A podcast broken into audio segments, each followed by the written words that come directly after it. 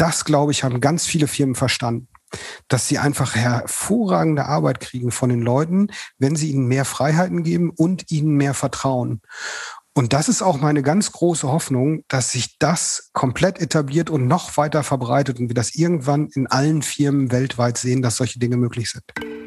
Baby Gut Business, was du von Girlbosses, Medienmachern und Digital Natives lernen kannst. Karrieregeschichten, echte Insider-Tipps und alles rund um Social Media mit Ann-Kathrin Schmitz. Wie lange seid ihr eigentlich schon im Homeoffice?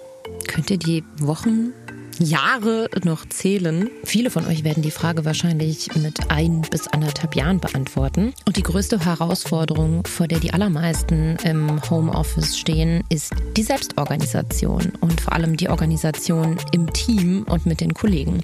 Und ich habe heute in einer Sonderausgabe den Marc zu Gast, der bei einem großen Tech-Konzern arbeitet, der es sich zur Aufgabe gemacht hat, ja, eine smarte Workspace-Lösung für eben genau die Selbstorganisation Selbstorganisation und das Arbeiten im Team zu erstellen und das alles natürlich virtual first. Ich habe mit Marc darüber gesprochen, wie man sich im Homeoffice selbst besser organisieren kann, wie einem digitale Tools wie eben zum Beispiel die Dropbox dabei helfen können und ganz konkrete Anwendungsbeispiele gegeben, wie ich das zum Beispiel in meinem Arbeits-, aber auch in meinem privaten Alltag integriere.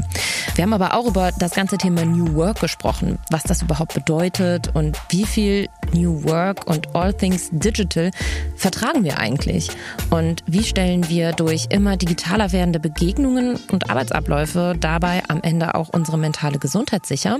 Das und viel mehr in einer Sonderfolge, die in Kooperation mit Dropbox entstanden ist. Ich wünsche euch ganz viel Spaß dabei und ja, auf geht's ins Gespräch. Ja, Marc, vielen Dank, dass du dir die Zeit nimmst. Ähm, ich freue mich sehr, dass wir uns jetzt irgendwie so ein bisschen unterhalten.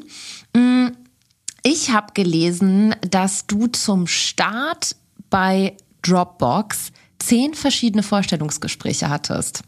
Äh, Im ersten Moment war das so ein bisschen okay. Ähm, ist es nicht ein bisschen übertrieben, so ein Bewerbungsprozess? Ähm, und der zweite Gedanke war, ah ja, typisch amerikanischer Konzern, auch so ein bisschen. Ähm, aber ihr macht das ja aus ziemlich coolen Gründen. Magst du mal verraten, wie das so war?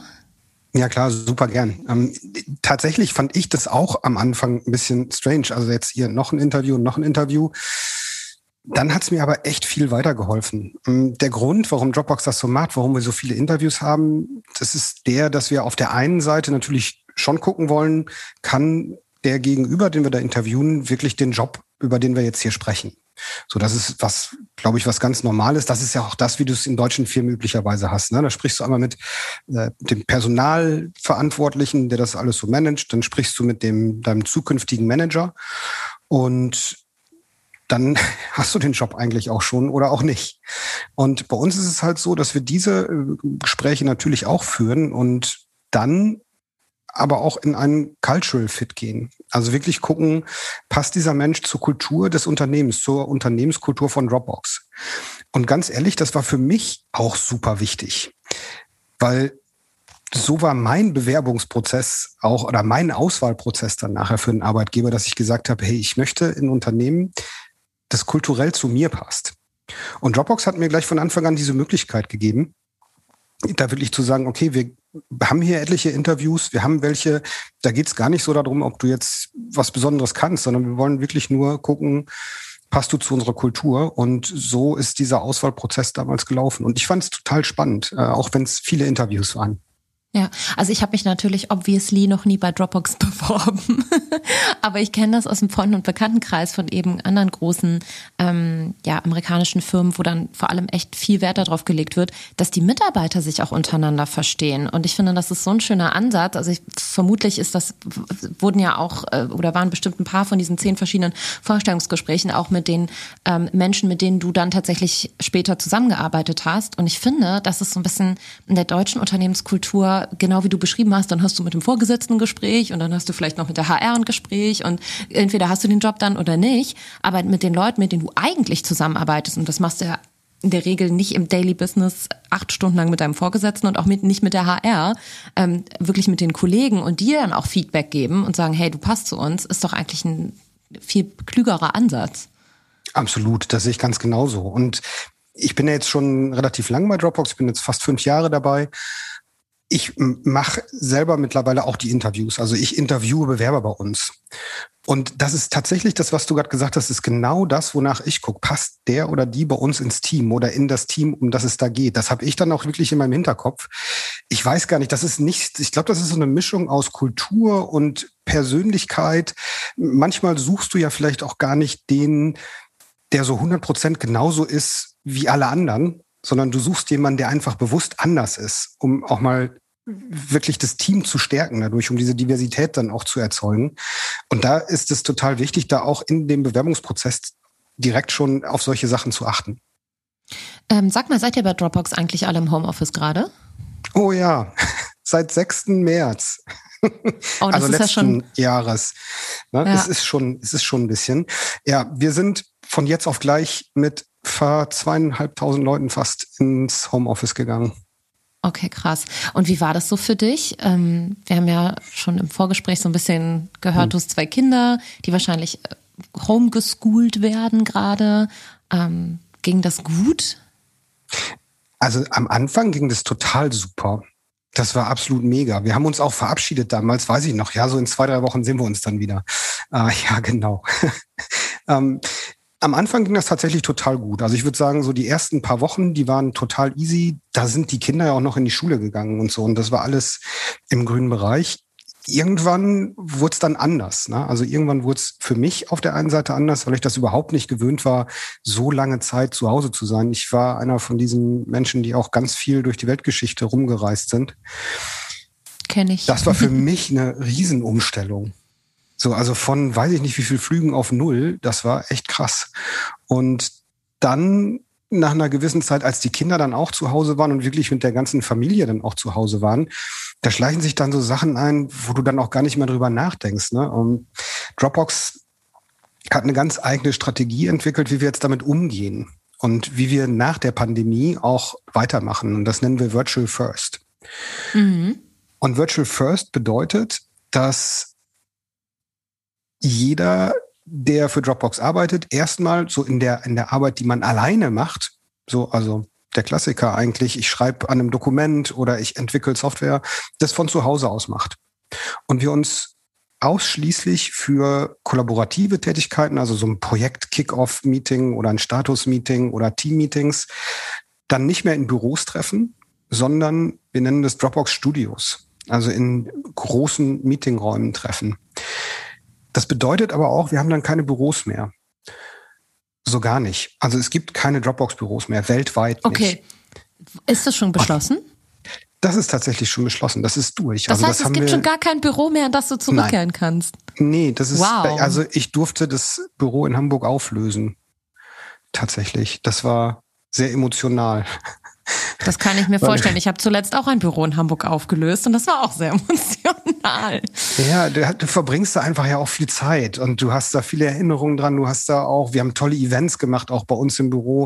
Und das ist immer ein Ort, wo du halt alle Leute getroffen hast. Und plötzlich von jetzt auf gleich musst du raus und dann das Treffen und das Ausräumen war natürlich auch sowas. Klar, alle mit Maske da rumlaufen, nicht zu nahe kommen. Das war alles ganz schön strange. Okay, jetzt musst du aber eigentlich direkt ähm, mal deine Top 3 Remote Home Office, Mobile Office Tipps teilen. Wie schaffst du das denn jetzt wirklich? Also du bist ja auch in diese Situation reingeschmissen worden, wie sehr, sehr viele. Ähm, zum Beispiel auch in meinem Freundeskreis arbeiten irgendwie die Hälfte bei RTL und ähm, die hatten noch gar keine Struktur dafür. Ähm, wie war das bei euch und was war wichtig, um das Ganze irgendwie zu organisieren, auch am Ende? Für mich sind das tatsächlich drei Dinge, die zusammenspielen müssen. Das eine Teil, was du brauchst, ist erstmal so die, die grundsätzliche, die technische Ausstattung. So der Klassiker. Also ich brauche halt einen Laptop. Das, das hilft sehr. Auch das hatten nicht alle Firmen. Ne? Bei Dropbox, wir haben ausschließlich Laptops, das war easy. Dann brauchst du die entsprechende Software auf den Laptops, mit denen du von zu Hause arbeiten kannst. Ja, gut, was soll ich sagen? Dropbox ergibt sich irgendwie von selbst, dass wir das haben und dass wir zum Beispiel auch ausschließlich mit Cloud-Tools arbeiten. Von daher, dieser technische Übergang, der war für uns total einfach. Der zweite Punkt ist dann der, du musst halt zu Hause auch einen Ort haben, an dem du deiner Arbeit nachgehen kannst. Und das waren schon die ersten Herausforderungen. Also gar nicht so unbedingt für mich. Ich bin da in einer super Situation, dass ich ein bisschen außerhalb von Hamburg wohne. Ich habe ein eigenes Haus mit einem Garten und ich habe mir tatsächlich noch vor der Pandemie interessanterweise ein Bürozimmer eingerichtet. Das heißt, für mich war das alles super komfortabel. Das war total easy. Ich hatte die Technik, ich hatte den Ort. Für andere war das mit dem Ort nicht so einfach. Also gerade die in den Städten wohnen wie San Francisco oder Dublin, wo ganz viele Leute in diesen Tech-Hubs arbeiten, wo du dann die Situation auch bei Dropbox natürlich hast, wo dann, weiß ich nicht, etliche Leute zusammen in der WG wohnen und, und bei unterschiedlichen Firmen vielleicht arbeiten in dieser äh, Tech-Bubble, bei Dropbox, bei Facebook, bei Google und plötzlich aber alle von zu Hause arbeiten müssen. Das, für die war das natürlich eine Riesen-Challenge. Die mussten sich da wirklich ganz anders organisieren als ich. Und der dritte Punkt ist dann der, wie strukturierst du dir den Tag? Also wie, wie machst du das tatsächlich, dass du von ich stehe morgens auf, gehe duschen, frühstücke, fahr zur Arbeit, fahr wieder zurück, dass du in diesen Rhythmus dir auch zu Hause so ein bisschen baust, den vielleicht anpasst. Das ist ja eine der großen Chancen für mich in dieser Situation, dass es die Möglichkeit gibt, genau diesen Tagesablauf auch anzupassen. Nichtsdestotrotz war es wichtig aus meiner Sicht, dass du überhaupt mal einen, einen Tagesablauf dir machst. Weil ansonsten kann man den auch gut damit verbringen, dass man, weiß ich nicht, um elf anfängt und dann bis nachts um elf arbeitet. Das ist für manche Leute gut, das ist vielleicht auch in manchen Jobs gut, wenn du viel mit Amerika arbeitest zum Beispiel. Für andere dann aber auch wieder gar nicht. Und hm. ich glaube, da musst du mal einen guten Mittelweg finden. Ja, ähm, was das mit mentaler Gesundheit ähm, macht und vor allem, was du bist ja auch da in der Führungsposition, wie du da mit MitarbeiterInnen umgegangen bist, da kommen wir später nochmal zu.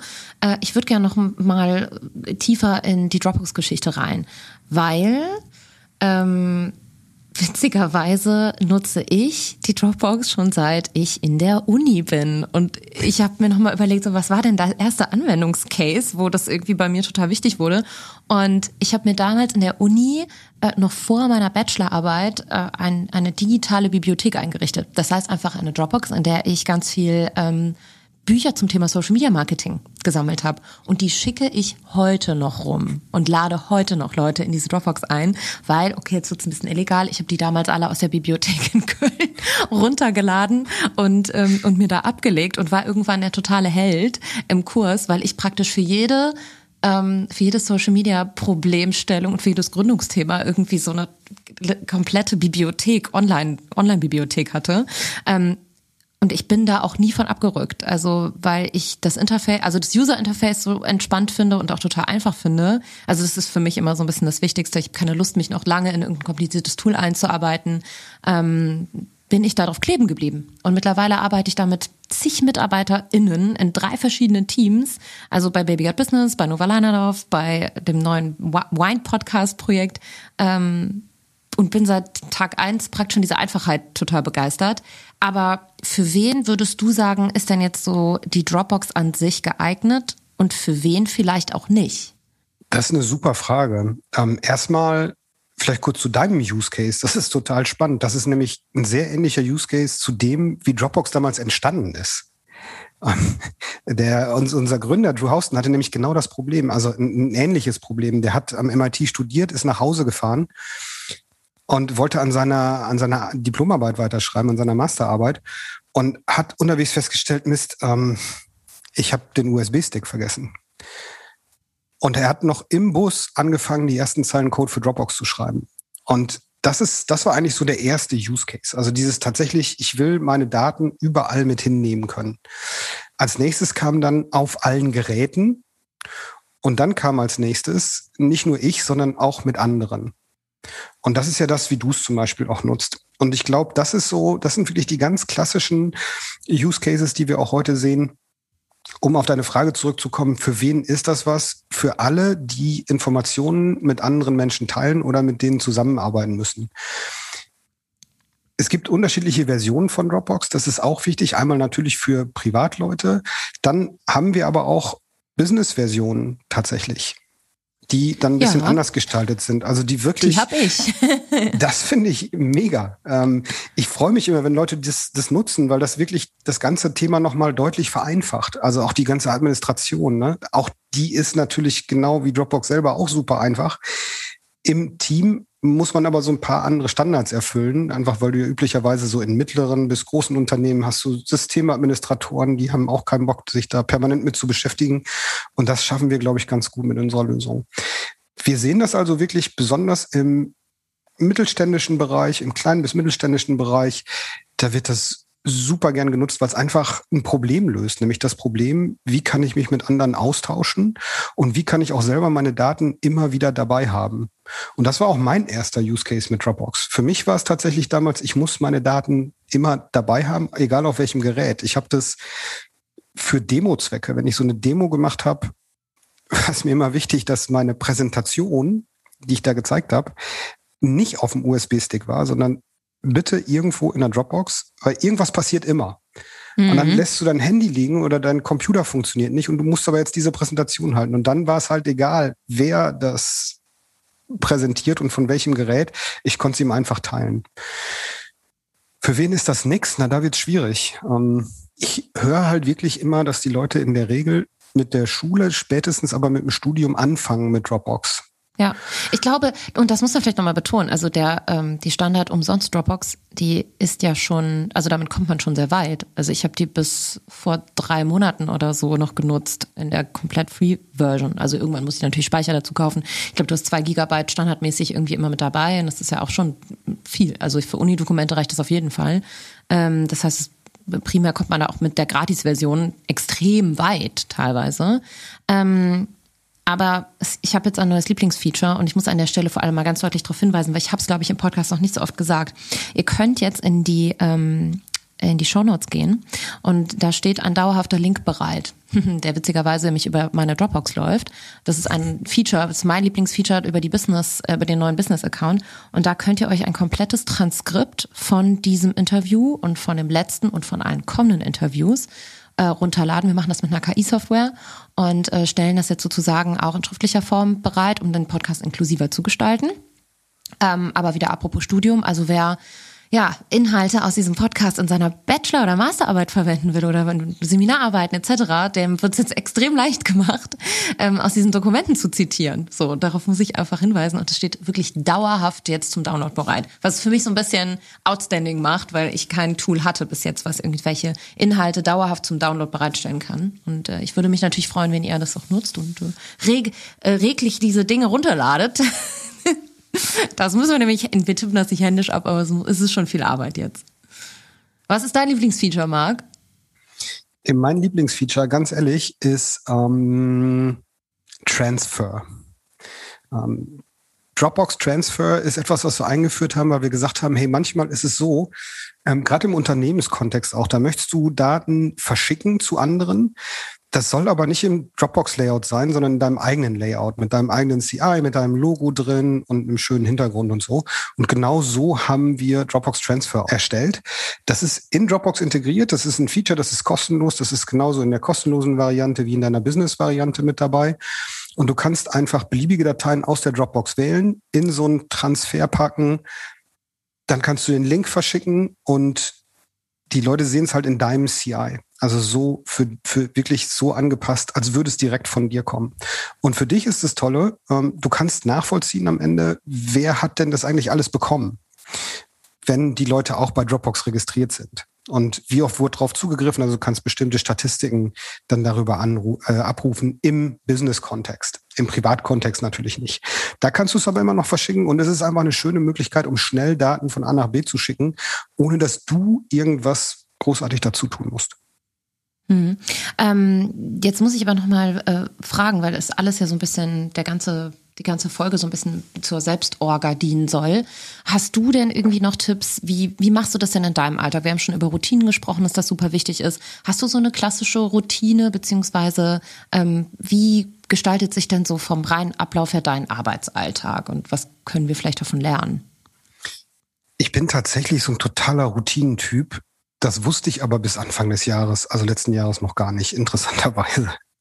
ähm, weil ich mich, bis dahin musste ich mich nie drum kümmern. Weißt du, also du stehst auf, fährst zur Arbeit und wieder zurück. So, das ist alles easy. Ähm, jetzt habe ich das ein bisschen anders strukturiert. Ich habe tatsächlich ähm, im Januar letzten Jahres angefangen, ein bisschen mehr Sport zu machen.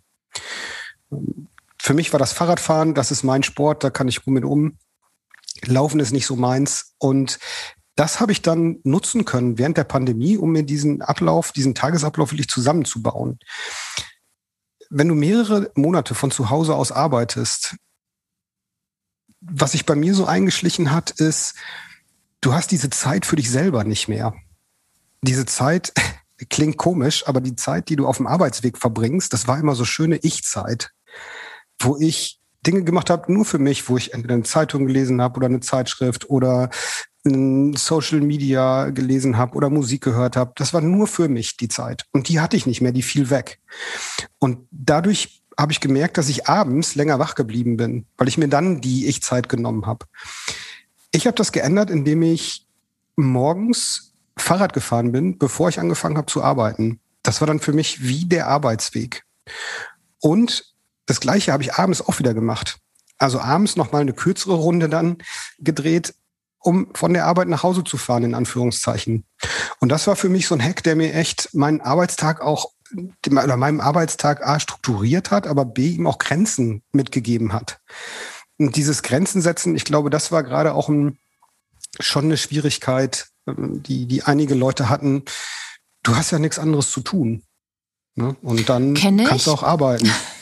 Als Selbstständige ähm, glaube ich sowieso, habe ich da Probleme seit Tag eins mit, beziehungsweise ich kenne das ja gar nicht anders.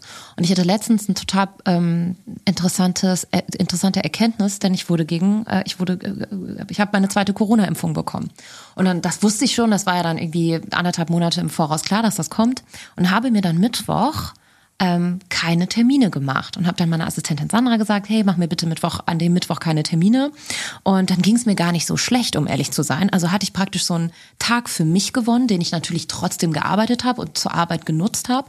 Aber ich hatte eben keinen Videocall, keinen Telefoncall, ich hatte keine ähm, Verpflichtungen und ich bin häufig wirklich im halbstündigen Takt ähm, durchge, äh, durchgeplant ähm, und hopse von einem in den nächsten. Und ich glaube, viele kennen das mittlerweile. Es ist A, mental super anstrengend und B, zieht einem das richtig viel Energie, weil ich finde, dieses über, den, über das Video, über die Videotelefonie, Zoom etc. pp zu telefonieren, zieht viel mehr Energie häufig, als einfach kurz zu telefonieren oder man hätte sich auf dem Gang getroffen oder mit einer Kollegin im Meetingraum oder so.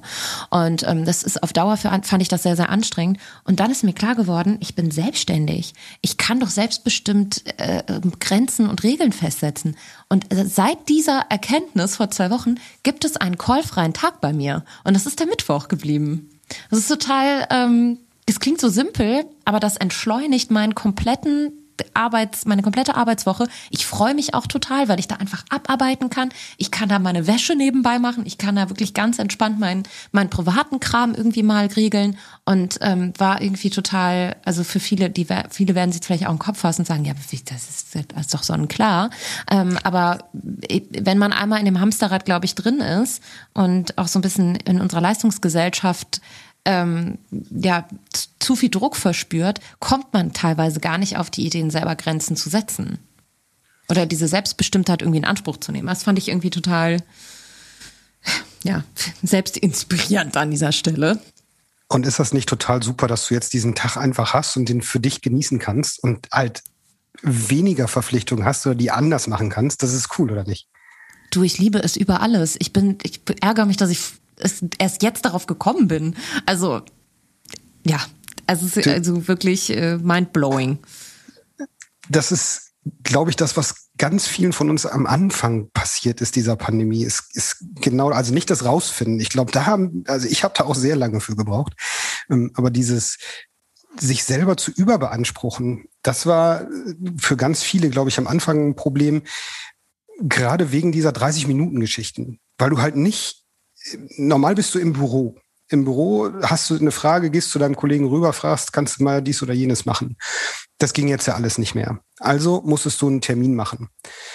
Ich hatte in meinen ersten sechs Wochen Pandemie, ich glaube durchgängig, 30 Minuten Termine von morgens bis abends. Ohne Pause und alles back to back. Wo ich dann irgendwann gemerkt habe, was machst du denn eigentlich? Das, das geht ja nicht. Das ist ja wirklich überhaupt nicht ähm, das, das funktioniert nicht. Das ist einfach too much. Aber sorry, wenn ich da unterbreche, wie löst ihr denn, also Stichwort auch New Work, wie löst ihr denn diese räumliche Trennung unter den MitarbeiterInnen? Also wie geht da nicht Team Spirit verloren, wenn wir jetzt schon rausbekommen haben, eigentlich, und die meisten werden wahrscheinlich jetzt nicken, die das hören, ähm, dass es ja eigentlich sau anstrengend ist, immer dieses One-on-One -on -One mit Kollegen und es da irgendwie versuchen, drüber aufzufangen. Das kann ja nicht die Lösung sein. Was ist denn dann die Lösung? Das ist definitiv nicht die Lösung. Da gibt es ganz viele andere Dinge, die wir eingeführt haben. Und wir haben da auch ganz viel gelernt. Wir haben am Anfang, glaube ich, auch nicht alles richtig gemacht. Äh, eine Sache, ich glaube, auch das kennen wieder viele, ist dieses, dass du so Social Meetings machst zum Beispiel. Also, dass du wirklich so, weiß ich nicht, wo du dann irgendwelche Spiele spielst oder wo du einfach nur schnackst, um nicht über den Job zu, zu reden.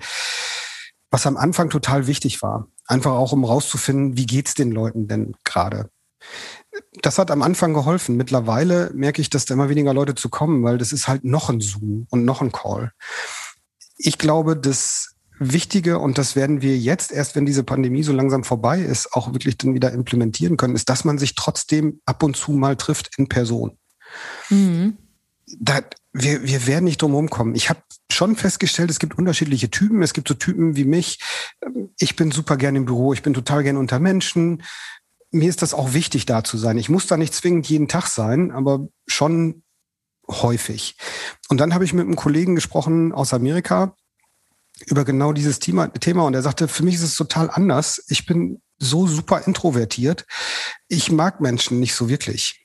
Also zumindest nicht mit Menschen zusammen sein. Ich finde es gerade total super, dass ich das nicht muss. Das gibt mir so viel Freiheit. Ich bin auch in Meetings plötzlich viel besser drauf, weil wenn ich nicht in einem Raum bin, kann ich auch viel mehr sagen. Das mache ich dann auch. Und das finde ich schon total spannend, was da so für Dinge rauskommen. Ich glaube, auch hier ist es dann wieder der Mittelweg. Ja, und äh, ansonsten das Grenzen setzen und auch respektieren. Das ist ein ganz wichtiger Bestandteil. Das ist genau das, was man was, was wirklich hilft, mit dieser Situation umzugehen, dass man zum Beispiel bei uns, also ein ganz konkretes Beispiel, wie wir das auch in Zukunft machen werden, ist, dass wir unsere Arbeitszeit so ein bisschen aufteilen in Zeit, in der ich verfügbar bin für Gespräche mit anderen, für Calls, für, für Meetings, für diesen ganzen Kram und dann aber auch wirklich eine bewusste Zeit mir setzen kann, wo ich dafür nicht zur Verfügung stehe sondern ausschließlich für asynchrone Kommunikation. Also so Geschichten wie, ich arbeite jetzt mal mein Dokument durch und mache da Kommentare für andere, wo ich zum Beispiel noch Unterstützung brauche. Das ist für mich mhm. so ein mhm. Beispiel für asynchrone Arbeit. Und diese Zeiten aber wirklich auch im Kalender zu hinterlegen und dann fix zu sagen, hey, tu mir einen Gefallen, da kommen keine Meetings rein in diese Zeit, weil die brauche ich für mich. Ich muss mich da fokussieren. Und das wäre so ein Hack, den wir bei uns tatsächlich umgesetzt haben. Hm.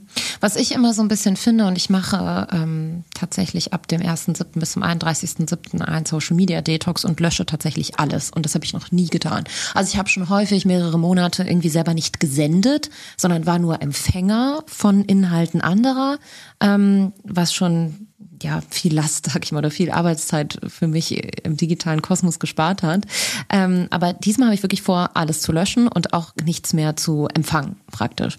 Und wirklich also erste Motivation dazu ist, erstmal selber wieder kreativ zu werden, so ähm, die eigenen, also den Informationsfluss zu stoppen, um selber wieder Informationen zu generieren letztendlich und selber mein, mein Gehirn dazu zu bringen, wieder mehr nachzudenken, selber zu denken, nicht diese vorgekauten Infoschnipsel in 30 Sekunden, 15 Sekunden ähm, um mich damit zu befeuern, sondern wirklich wieder tiefer in Inhalte reinzugehen und wirklich meine Kreativität wiederzufinden, so ein bisschen. Das klappt schon, hat schon ganz gut mit Meditation geklappt, aber ich glaube, man kann das noch mal irgendwie so ein bisschen optimieren entlang dessen. Und meine Idee war es jetzt vielleicht irgendwie auch mal mit meinem Team ähm, einen Tag äh, oder eine Stunde mindestens in der Woche festzulegen, wo dann jeder irgendwie einfach mal was lesen kann. Ja, und es muss gar nicht unbedingt job-related sein, sondern einfach irgendwie was, um, um Kreativität zu fördern am Ende und einfach nicht nur digital zu sprechen und digital zu sein und zu empfangen, was andere so senden. Weißt du, was ich meine? Ey, das ist so super wichtig. Ich finde das erstmal mega, dass du das machst, weil das ist, das hilft so enorm. Wir haben, es ist so viel, was da jeden Tag auf uns einstürzt und wir haben so viel zu verarbeiten. Und du sagtest ja gerade, gerade diese kleinen Informationsschnipsel ich habe das bei mir festgestellt, das gleiche Ding. Du, du kommst nicht mehr dazu, wirklich tief in Themen abzutauchen, weil du so viele kleine Informationen hast. Und das reicht dir. Und dann bleibst du ganz oft an der Oberfläche kleben. Und ich finde das eine super Idee, einfach zu sagen, ey, ich stopp das jetzt mal eine Zeit und mach das dann mal halt, da arbeite ich mich mal wieder intensiver in Themen ein. Und diese Stunde mit dem, mit dem Lesen, das finde ich auch total gut. Ich finde es interessant, dass das bei dir funktioniert sowas würde ich mir total wünschen, das auch mal bei größeren Firmen zu sehen. Weil da ist ganz oft noch so diese, ähm, diese Attitüde, nenne ich so, sogar mal, dass du sagst, hey, wenn ich mich jetzt mal irgendwo hinsetze und ein Buch lese, das kann ich ja auf der Arbeit machen. Das ist ja vielleicht dann sogar tatsächlich auch job-related. Da kommen mir sofort Leute und sagen, hey, hast du nichts zu arbeiten oder was? Mhm. Ich denke, doch, ich lese ja gerade. Das ist so ähm, deutsch, ne? Das ist, das ist ein schrecklicher das ist, Satz. Das ist so crazy. ähm, wenn ich mir die, die alten Dropbox-Büros angucke, die wir hatten, wir hatten da natürlich Ecken, wo einfach ein, ein, schöner Sessel stand, wo du dich hinsetzen konntest und was lesen konntest. Äh, egal ob digital oder physisch. Das ist völlig selbstverständlich. Und die standen übrigens dann auch so, dass du aus dem Fenster noch gucken konntest dabei. Und einfach mal so ein bisschen wirklich die, dir die Zeit auch nimmst und auch mal wieder runterzukommen. Man braucht zwischendurch mal Breaks. Dieses, diese 30 Minuten sind ja häufig auch so, dass du ein komplett anderes Thema hast. Du hast mhm. 30 Minuten, äh, weiß ich nicht, Thema A, 30 Minuten Thema B, 30 Minuten Thema C. Du kannst dich weder vor noch nachbereiten auf die Dinge. Und mhm. diese Pausen zwischendurch zu machen und dann aber auch ganz bewusst zu sagen, und abschalten müssen wir auch mal zwischendurch, das finde ich super. Also es macht Apropos. auf jeden Fall mega Sinn. Apropos Abschalten und Pause, Marc. ähm, du hattest ja 2019 ein extrem stressiges Jahr und hast deswegen 2020 vielleicht ein bisschen anders genutzt als die meisten von uns. Ähm, ja, du hat, man kann sagen, du hattest einen klassischen Burnout, richtig? Also du musstest theoretisch die Notbremse ziehen. Was ich war, war da los? Ja, ich war zumindest ganz, ganz kurz davor. Mm, ich bin in 2019 hatte ich eine Aufgabe, wo ich extrem viel gereist bin. Und das war super stressig und auch die Aufgabe selber war recht stressig. Und ich habe dann irgendwann gemerkt, ich muss jetzt wirklich mal das Ganze ein bisschen ruhiger angehen lassen. Und ich brauche vor allem erstmal eine Pause. Ich muss mich mal wieder neu selber finden und muss vor allem den, den Fokus für mich wiederfinden. Ich sag dir, was mich da bewegt hat dazu, das zu tun oder so diese, die, die Punkte, die dann bei mir plötzlich aufkamen, waren so Dinge wie, dass ich festgestellt habe, dass meine Kinder mit mir reden am Armbrotstisch und ich auf mein Handy geguckt habe und mir E-Mails gecheckt habe. Mhm. Und wenn dir das das erste Mal auffällt, weißt du, jetzt musst du stoppen. Das geht gar nicht. Also, dass dieser Fokus nicht mehr da ist, dass du den selber nicht mehr erreichen kannst, und da habe ich riesiges Glück gehabt, dass Dropbox mir das ermöglicht hat, dass ich wirklich eine etwas längere Pause nehmen konnte von sechs Wochen am Stück. Und dann habe ich mich. Ja, das war ja ein sogenannter Vertrauensurlaub. Vielleicht musst du den Begriff ja. Vertrauensurlaub mal. Also es ist ja auch nicht ein, kein unternehmenskultureller Begriff, der jetzt schon irgendwie geprägt wurde, sondern der, der wird ja vielleicht erst entstehen jetzt. Was ist, ja, was ist ein Vertrauensurlaub? Wünschen. Das würde ich mir total wünschen, dass dieser Begriff in ganz vielen Unternehmen entsteht. Ähm, Vertrauensarbeitszeit kennt jeder. Ne? Also ich komme, wann ich möchte und gehe, wann ich möchte und ich liefere halt gute Ergebnisse ab. Und genauso funktioniert das auch mit dem Vertrauensurlaub. Das heißt, wir haben tatsächlich so viel Urlaub, wie wir benötigen, wie wir brauchen. Generell und, vertraglich? Äh, ja, generell vertraglich. In Deutschland ist es immer noch wichtig, dass es natürlich eine Ausstiegsklausel gibt. Wenn man dann das Unternehmen verlässt, wird es wieder auf die klassischen 30 Tage runtergerechnet, weil das rechtlich so sein muss. Es ist aber mhm. genauso auch bei uns in Deutschland rechtlich festgehalten, also vertraglich festgehalten. Man darf so viel nehmen, wie man will, bedeutet aber natürlich nicht unendlich und auch immer mit Abstimmung. Und alles über drei Wochen das ist schon so, dass man das mit seinem Chef abstimmen muss und der muss das halt auch genehmigen. Was ich aber schon recht viel finde. Wir müssen ja mal gucken, so in Deutschland sind drei Wochen, das ist noch okay. In den nordischen Ländern, die würden drüber lachen, weil die sagen, nee, im Sommer nehme ich vier Wochen.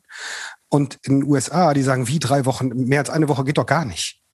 Hm. So, also das ist immer so eine Kulturgeschichte dann natürlich auch. Ich hatte halt die tolle Möglichkeit, sechs Wochen tatsächlich mal freizunehmen. Und das ist dann wirklich auch bezahlter Urlaub? Ja.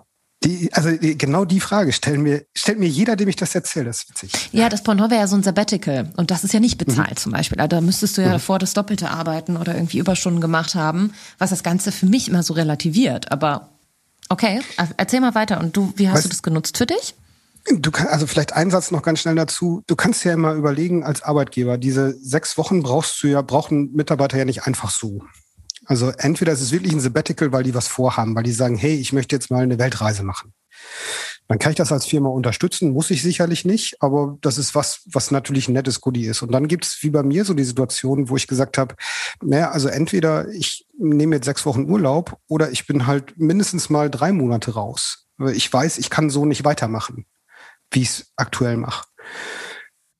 Von daher war das echt eine, eine coole Geschichte. Und ja, natürlich habe ich dann überlegt, was mache ich denn da? Also ich konnte jetzt nicht sechs Wochen einfach nichts tun und gar nichts machen. Für mich war ja wichtig, dass ich Veränderungsprozesse anstoße, dass ich auch Dinge an mir selber verändere, dass ich wieder zu diesem Fokus komme und mich wieder konzentrieren kann.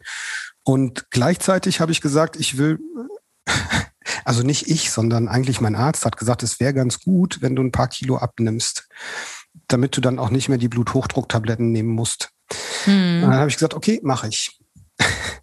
so ganz einfach. Also habe ich diverse Sachen gemacht. Ich habe, wie ich habe ich ja vorhin schon erzählt. Also ich habe mit dem Fahrradfahren angefangen, das war für mich wichtig. Ähm, ich habe gleichzeitig noch die Dinge gemacht, die du im Homeoffice halt machen konntest, ne? so an irgendwelchen Kraftübungen und so alles, was zu Hause geht. Ich habe anders gegessen, ich habe meine Mahlzeiten anders eingeteilt, ich habe angefangen zu meditieren. Das hat mir hm. super viel geholfen. Das fand ich total interessant. Ich habe das vorher nie probiert und dann habe ich gesagt, aber wie finde ich denn jetzt meinen Fokus? Wie kriege ich denn das wieder hin? Und ja. da hat mir Meditation echt eine ganze, ganze Menge geholfen. Und was ich auch gemacht habe, ich habe sowas ähnliches gemacht wie das, was du jetzt äh, machen möchtest, nämlich will ich diesen einen Monat mal komplett verzichten auf, auf Social Media und auf so elektrische Dinge. Ich habe nicht ganz so scharf angefangen.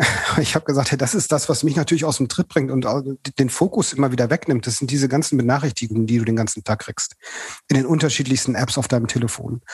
Ich habe erstmal alle Notifikationen ausgestellt und die Apps, wo man das nicht wirklich ausstellen kann, habe ich von meiner Startseite vom Handy runtergenommen und auf Seite 2, 3 gepackt, damit ich es zumindest mal nicht sehe. So, das war für mich so eine Geschichte aus den Augen, aus dem Sinn, hat super funktioniert. Und dann war auch dieses äh, FOMO, Fear of Missing Out, das war plötzlich total weg. Weil mhm. wenn ich keine Benachrichtigungsdinger mehr habe, dann kann ich ja nichts verpassen. Ja, und das waren so einige der Dinge, die ich da gemacht habe, die ich durchgezogen habe. Und mir hat das super geholfen. Also diese, diese sechs Wochen Auszeit, die haben mir so viel Energie und Kraft wiedergegeben, dass ich Dinge wieder machen kann. Ich habe auch wirklich Sachen angepackt. Ich habe auch Dinge an mir verändert. Auch das war mir natürlich wichtig. Und so ist da echt eine runde Geschichte draus gewonnen. Es hat bis heute angehalten. Von daher war das, glaube ich, eine ganz gute Idee. Ja, das heißt, man kann so ein bisschen ableiten, ähm, das, was man in sich hinein tut, äh, beziehungsweise erstmal vielleicht davon ausgehen, dass Stress grundsätzlich auch eine, ähm, ja, eine schlechte Ernährung äh, hervorrufen kann, ne, was bei dir sicherlich der Fall war. Und das natürlich auch das, was wir ähm, zu uns nehmen, am Ende ja zur mentalen Gesundheit und so weiter auch und zum Stresslevel irgendwie beiträgt. Also ähm, ja, gesunde Ernährung ist auf jeden Fall ein Faktor. Versuche ich auch gerade wieder ein bisschen zu, zu verändern und vor allem natürlich Bewegung. Ähm, aber eben auch so ein bisschen einfach mal sich nicht, nicht den ganzen Tag mit, mit Benachrichtigungen und Pushs und Infos zuzuschießen, sondern ähm, da vielleicht mal auch, dazu zählt leider auch irgendwie WhatsApps von Freunden für mich mittlerweile. Ne? Ähm, auch das ist irgendwann in meinem Leben schon mal ein Stressfaktor gewesen, sicherlich. Und äh, das fand ich auch eine, irgendwie eine spannende Erkenntnis, dass man selbst das irgendwie so ein bisschen raus, rausnehmen muss an einer gewissen Ecke. Ähm, ich kann das total gut nachfühlen, weil ich gerade auch versuche, sowas wie eine Routine mal das erste Mal in meinem Leben so richtig zu, zu etablieren. Also ich habe natürlich meine Arbeitsabläufe und so weiter, aber all diese ähm, Dinge wie Sport und Ernährung und so weiter darum herum, da habe ich auch nicht immer so den Fokus drauf gelegt. Weißt du, was mir nur so schwer fällt, ähm, nicht nach einer kurzen Zeit wieder an alte Muster zu verfallen. Und ich merke das immer wieder. Ich habe das immer wochenlang gut im Griff und irgendwann schleicht sich das wieder so ein, dass ich dann doch erst wieder um acht aufstehe statt um sieben und dann mache ich das Workout nicht mehr und so weiter. Also ich finde Nachhaltigkeit in die Sache zu bekommen, ist die größte Challenge, oder? Hast du einen Tipp? Wie machst du das? Wie hast du das jetzt geschafft? Weil sechs Wochen auf sechs Jahre nachher, äh, Arbeitsleben, in dem du bist, ist ja auch nichts. Ich mache es jetzt mittlerweile seit anderthalb Jahren. Also ich habe mit diesen sechs Wochen angefangen und mache es jetzt, also ich habe am 6. Januar 2020 damit angefangen. Und seitdem ziehe ich das komplett durch. Was für mich, und ich weiß nicht, ob das für alle funktioniert, was mir, was, was für mich funktioniert hat, ist das Thema der Anstoß von außen. Also mir hat einer auch wirklich gesagt, du musst was ändern. Das kam für mich dazu. Und das war bei mir halt gesund, gesundheitlich einfach das Thema. Was ich dann gemacht habe, das habe ich mir dann selber ausgesucht. Da habe ich gesagt, okay, ich verstehe, dass ich was machen muss. Das ist auch alles gesunder Menschenverstand. Ne? Das ist ja nicht, das ist ja echt kein Hexenwerk zu sagen, hey, du musst gesund essen, ähm, du musst Sport machen und das haben wir vorhin noch vergessen, du musst auch vernünftig schlafen. Ja, und wenn du oh, diese drei wichtig. Sachen machst, dann ist dein Leben total ausgeglichen. Das ist total cool. Und für mich war es echt der Push von außen, dass mir das jemand gesagt hat. Und dann bin ich ein echt ehrgeiziger Typ. Und ich war jemand, ich war schon immer auf einem äh, BMI, der mir erlaubt hätte, zur Prio-Gruppe 3 bei den Impfungen zu gehören. Das hast du jetzt aber schön ausgedrückt. und das habe ich geändert. Und das war mir wichtig. Also das war für mich, also im Nachhinein betrachtet, wie doof, ne? Ich hätte schon längst geimpft sein können. Ähm, nee. Ähm, es ist tatsächlich so, dass mir das ein echtes Anliegen war, dass ich da einmal runterkomme. Und das ist, dass ich es einmal schaffe, meine Kleidergröße zu ändern. Und ich bin von XL auf M gekommen. Und das ist für mich persönlich so eine tolle und bereichernde Geschichte, dass mich das jeden Tag aufs Neue daran erinnert, das weiter durchzuziehen. Mhm. Und die Bestätigung, nicht die Bestätigung, auch die Motivation, auch das ist nicht zwingend für jeden was, hole ich mir auch durch Hilfsmittel. Ich stelle mich jeden Tag auf die Waage. Ich messe jeden Tag meinen Blutdruck. Und ich habe eine kleine App dafür, die mir das trackt. Wir haben ja vorhin über diese Notifikationen gesprochen. Ne? Das ist ja was, was dich auch, weiß ich nicht, ob es dich nervt, aber zumindest was ist, wo du sagst, das bringt dich aus dem Tritt.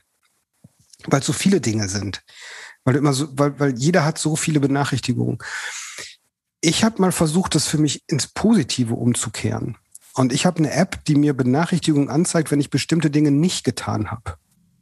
Mhm. Also die Track zum Beispiel, hast du dich heute schon gewogen? Bist du heute schon zehn Kilometer Fahrrad gefahren? Hast du heute schon meditiert? Da kannst du unterschiedlichste Dinge selber einstellen und die Notifikationen werden dann weniger. Also die gehen weg, wenn du die Dinge machst tatsächlich. Und da das Handy das selber trackt, ob ich jetzt äh, zehn, zehn Kilometer Fahrrad gefahren bin oder nicht, musst du nicht mehr was dafür tun. Das hat mir total geholfen, weil ich mich dadurch selber tracken konnte. Ich hatte immer den Nachweis, hey, so viele Tage habe ich das jetzt schon durchgehalten. Das war für mich so eine, einfach eine, eine psychologische Hilfestellung, nenne ich es mal. Ja, ähm, glaube ich auch. Das ist ja am Ende das Belohnungssystem wird auf eine ähm, umgekehrte Weise irgendwie aktiviert. Und was mir auch irgendwie total, jetzt habe ich den Faden verloren. Was wollte ich denn jetzt sagen? Ich kein umgekehrtes Belohnungssystem. Warte mal. Hä? Ich weiß es nicht mehr. Ich hatte gerade so eine schöne, ich hatte noch so eine schöne Anekdote. Aber dann kam so ein blöder Termin oben rein. Da ist es. Da ist es nämlich wieder. oben kam eine Push-Notification rein. Ich glaube, ihr habt es auch gehört auf meinen Earpods. Und ich habe den Faden verloren. Guck dir das mal an. Siehst du? Und genau das meine ich mit diesen Distractions. Ähm, das ist echt unangenehm. Das ist, kann einen echt richtig aus dem Konzept bringen. Naja, egal. Ähm, jetzt beschäftigst du dich ja sowieso schon hauseigen, weil du in der Führungsposition bist, irgendwie mit New Work. Ähm, du bist aber auch Verfechter von Middle Work und Old Work Begriffen. Ähm, grenzt die doch nochmal so abschließend so ein bisschen voneinander ab und ähm, ja, was, was muss sich in deutschen Unternehmen jetzt tun, postpandemisch, ähm, damit das irgendwie alles auch einen nachhaltigen Effekt hat. Weil ich habe immer, ich saß jetzt einmal wieder in einem Businessflieger und hatte schon ähm, das ungute Gefühl, dass sich da eventuell gar nicht so viel verändert hat. Äh, ist tatsächlich so. Ich glaube trotzdem, dass wir dann eine nachhaltige Veränderung sehen werden. Und nicht nur in den New Work Firmen, und ich weiß gar nicht, ob das überhaupt noch so, so eine Begrifflichkeit ist, die, die man noch braucht, weil mittlerweile ist es ja einfach das, wie es ist. Also New Work ist das, was wir alle machen mussten, weil wir dazu verdonnert wurden. wir mussten einfach ganz viele Dinge machen, die man darunter zusammenfassen kann. Also dieses von zu Hause arbeiten, mit Cloud-Tools arbeiten, ähm, bewusst arbeiten, gemeinschaftlich arbeiten, ähm, immer auf Augenhöhe. Das sind so alles Begriffe, die ich damit verbinde. Middle und Old Work, das hat für mich einfach einen Bezug zu dem Alter von Firmen. Und ob sie das Thema, wie gehe ich mit meinen Mitarbeitern um und was schaffe ich für Arbeitsumgebungen, wirklich anpacken oder nicht. Und es gibt tatsächlich noch ganz viele Old Work Firmen, die sagen, das interessiert mich alles überhaupt nicht. Ja, wir waren jetzt in der Pandemie, das ist ja schön. Und danach kommen bitte alle wieder ins Büro, weil ich ja sonst gar nicht weiß, ob die Leute überhaupt arbeiten. Und das ist das, was sich aus meiner Sicht bei den erfolgreichen Unternehmen nicht nur geändert hat, sondern auch langfristig so bleiben wird. Das ist dieses Vertrauen in die Mitarbeiter, dass das viel mehr da ist. Wir mussten dieses Vertrauen ja am Anfang einfach jedem geben diesen Vertrauensvorschuss, den wir geben mussten, weil die Leute von zu Hause arbeiten mussten, da kann man nicht drum rum. Auch nicht die Manager, die normalerweise sagen, ähm, ja, ich muss aber alles noch kontrollieren, was der macht. Ne? Ja, Und wenn ich das Vertrauen nicht sehe, ist gut, Kontrolle ist besser, sagt ein deutsches ah, Sprichwort. Ja, das ist ganz herrlich. Das ist genau das gleiche wie mit, mit der Arbeitszeit. Da hatte ich auch so eine schöne Situation, wo ich äh, dann mal einmal morgen oder mittags wollte ich relativ früh nach Hause, mittags sage ich schon. Ne? Also es war schon so drei. Ich wollte von der Arbeit nach Hause, andere Firma, ganz wichtig.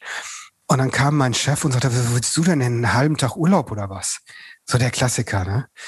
Und dann sage ich, ich war echt nicht gut drauf den Tag und habe ihm dann gesagt, pass mal auf, ich gehe jetzt nach Hause, weil du mir eine Arbeit gegeben hast, zu der ich morgens um sieben, habe ich eine Aufgabe, da muss ich morgens um sieben hier sein. Das heißt, mein Tag ist eigentlich schon um wenn du so willst. Ne? Von daher habe ich mir das echt verdient, jetzt nach Hause gehen zu dürfen. Und dann sagte er zu mir, Marc, kein Mensch sieht, wann du morgens kommst, aber jeder sieht, wann du abends gehst. Und da oh wusste Gott. ich, das ist Old Work. Da muss ich raus.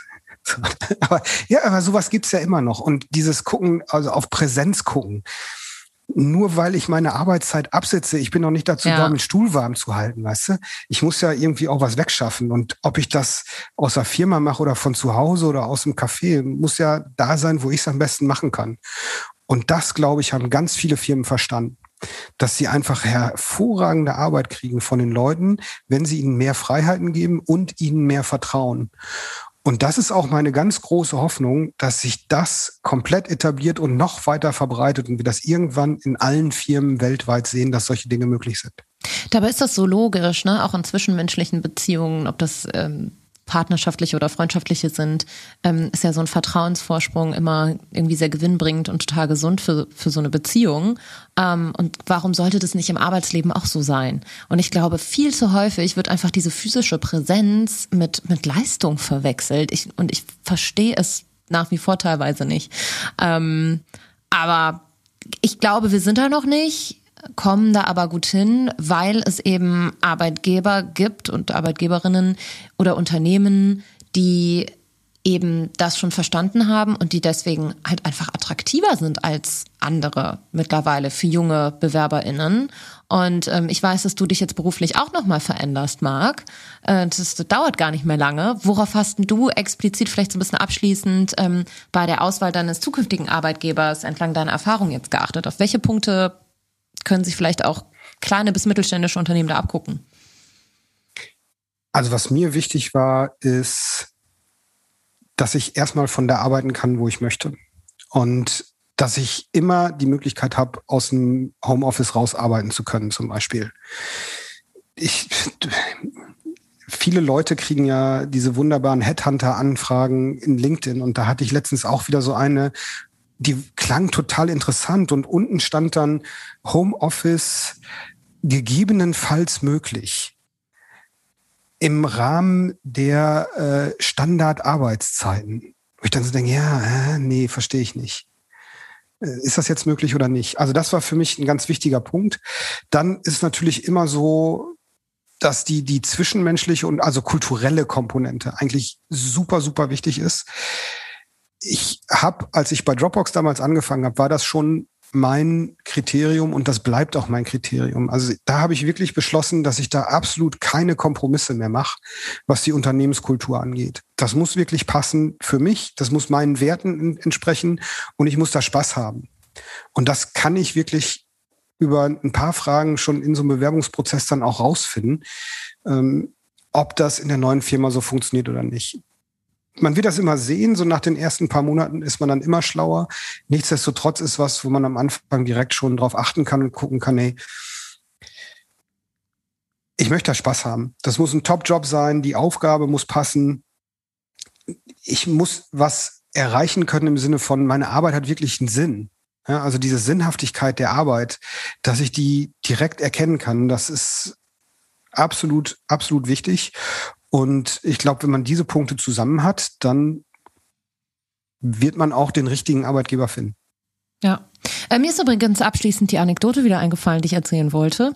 Und zwar ähm, ist es ja wissenschaftlich bewiesen, dass unser Gehirn 90 Tage braucht, um eine neue Routine zu etablieren. Und irgendwie hat mir das total geholfen, weil ich zum Beispiel auch vor Jahren mit dem Rauchen aufgehört habe. Und ich hatte so ein Ziel vor Augen, weil ich wusste, also ich bin sehr rational und ich wusste, in 90 Tagen, wenn ich jetzt durchziehe und 90 Tage schaffe, dann habe ich auf jeden Fall auf wissenschaftlich rationaler Basis meine Routine schon mal geändert. Und es ist tatsächlich so, dass dann wahrscheinlich nicht am 19., 90. Tag klickt jetzt kein Schalter im Gehirn, den du hörst, wie der besagte Knall und dann hast du dein Leben verändert. Das ist natürlich auch eine Utopie. Aber ähm, das fand ich irgendwie ganz interessant und entspannend, ähm, so, ein, so einen zeitlichen Strahl vor Augen zu haben, den ich jetzt irgendwie bis dahin wenigstens mal durchziehen muss. Und das hat mir total mental geholfen, nicht in, ins Unendliche, bis es dann irgendwann endlich in meinem Arbeitsalltag angekommen ist oder auch in meinem Privatleben, das jetzt irgendwie umzustellen. Ähm, und ich habe nebenbei ganz kurz gegoogelt und noch so ein Zitat rausgesucht. It takes 21 days to create a habit and 90 days to create a lifestyle. Und das fand ich ganz, ähm, ja, finde ich zum Abschluss irgendwie ganz motivierend vielleicht, um sich da selber ja, so, eine, so ein Ziel vor Augen zu setzen. Auch für rationale Menschen wie mich, die wenig, wenig manchmal auf ihr Gefühl hören. Und guck mal, da sind wir total gegensätzlich an der Stelle. Ich bin total emotionaler Typ. Mit diesem Rationalen, das ist für mich total schwierig. Und bei diesen Veränderungen hat nur das Rationale für mich funktioniert. Ich habe nämlich genau, da habe ich genau diesen emotionalen Teil in großen Teilen ausgestellt und habe nur auf Rationales geguckt und genau auf dieses Thema. Wie oft muss ich es jetzt wiederholen? Okay, ich bin jetzt nach 60 Tagen ist es ja schon cool. Also da, da siehst du ja auch Dinge, die dann passieren mit deinem Körper und, und nach 90 Tagen war dann klar, ja, stand da ja, ne? Dann ist das wohl so. Dann mache ich das jetzt auch weiter. Und seitdem ja, äh, verrückt, aber so funktioniert das Gehirn offensichtlich. Und mittlerweile fehlt mir was, wenn ich nicht aufs Fahrrad steigen kann, morgens gleich. Manchmal hast du ja so Tage, da hast du auch keine Lust, dann sagst du ja, ich mach's nachmittags. Aber ich hab's, äh, jetzt ist schwierig, damit auch aufzuhören, wenn du dann erstmal sowas entwickelt hast. Ne? Ist wie Rauchen nur andersrum. Ja, ja, ja, ja. Da kann ich ein Lied von singen. Aber das ist eine andere Geschichte. Marc, ich danke dir für deine Zeit. Wir haben ganz viel gelernt über Selbstorganisation, vor allem wie man das irgendwie mit digitalen Cloud-Tools an der Stelle irgendwie auch ändern kann und äh, oder verbessern kann, besser gesagt. Und ähm, ja, fand deine persönliche Geschichte sehr spannend. Ähm, wie du mit deinem Burnout umgegangen bist. Und ähm, ich wünsche dir alles Gute für deine neue Position. Bald ist es soweit und dass es äh, genauso gut weitergeht für dich wie aktuell bei der Dropbox. Äh, vielen, vielen Dank. Hat mir super viel Spaß gemacht, war ein tolles Gespräch und äh, ja, bis bald. Dieser Podcast ist in Zusammenarbeit mit Dropbox entstanden und ja, falls ihr Lust habt, das Tool mal auszuprobieren, wer es noch nicht kennt, ich kann es mir fast gar nicht vorstellen, weil wie gesagt, ich nutze das wirklich schon seit dem Studium. Ähm, der, der ist herzlich eingeladen, sich über die verschiedenen Businesslösungen auch mal zu informieren. Ich habe seit kurzem die Dropbox Business, bin mega zufrieden, kann wie gesagt ja meine Transkripte über Babygut Business hier zur Verfügung stellen. Schaut unbedingt mal rein und ja, mit, für euch ist sicherlich auch die passende Lösung dabei. Wie gesagt, zwei Gigabyte hatte ich im Studium auf jeden Fall immer kostenlos. Ich wünsche euch auf jeden Fall ganz viel Spaß beim Ausprobieren und beim Optimieren ähm, ja, eures Workflows und eures Work digitalen Workspaces. Und wir hören uns dann schon nächste Woche Mittwoch um 12 Uhr hier wieder. Dann kommt die Folge mit Claudi Zagrocki und ich freue mich sehr drauf. Es gibt eine große Portion Female Empowerment, Inspiration, was Gründung angeht. Und ähm, ja, bis dahin eine schöne Woche. Lust auf mehr Infos zum Podcast? Hilfreiche Links oder mehr zum heutigen Gesprächspartner? Dann ab auf akaschmitz.com. Daily Updates gibt's bei Instagram unter Baby Got Business. See you next time.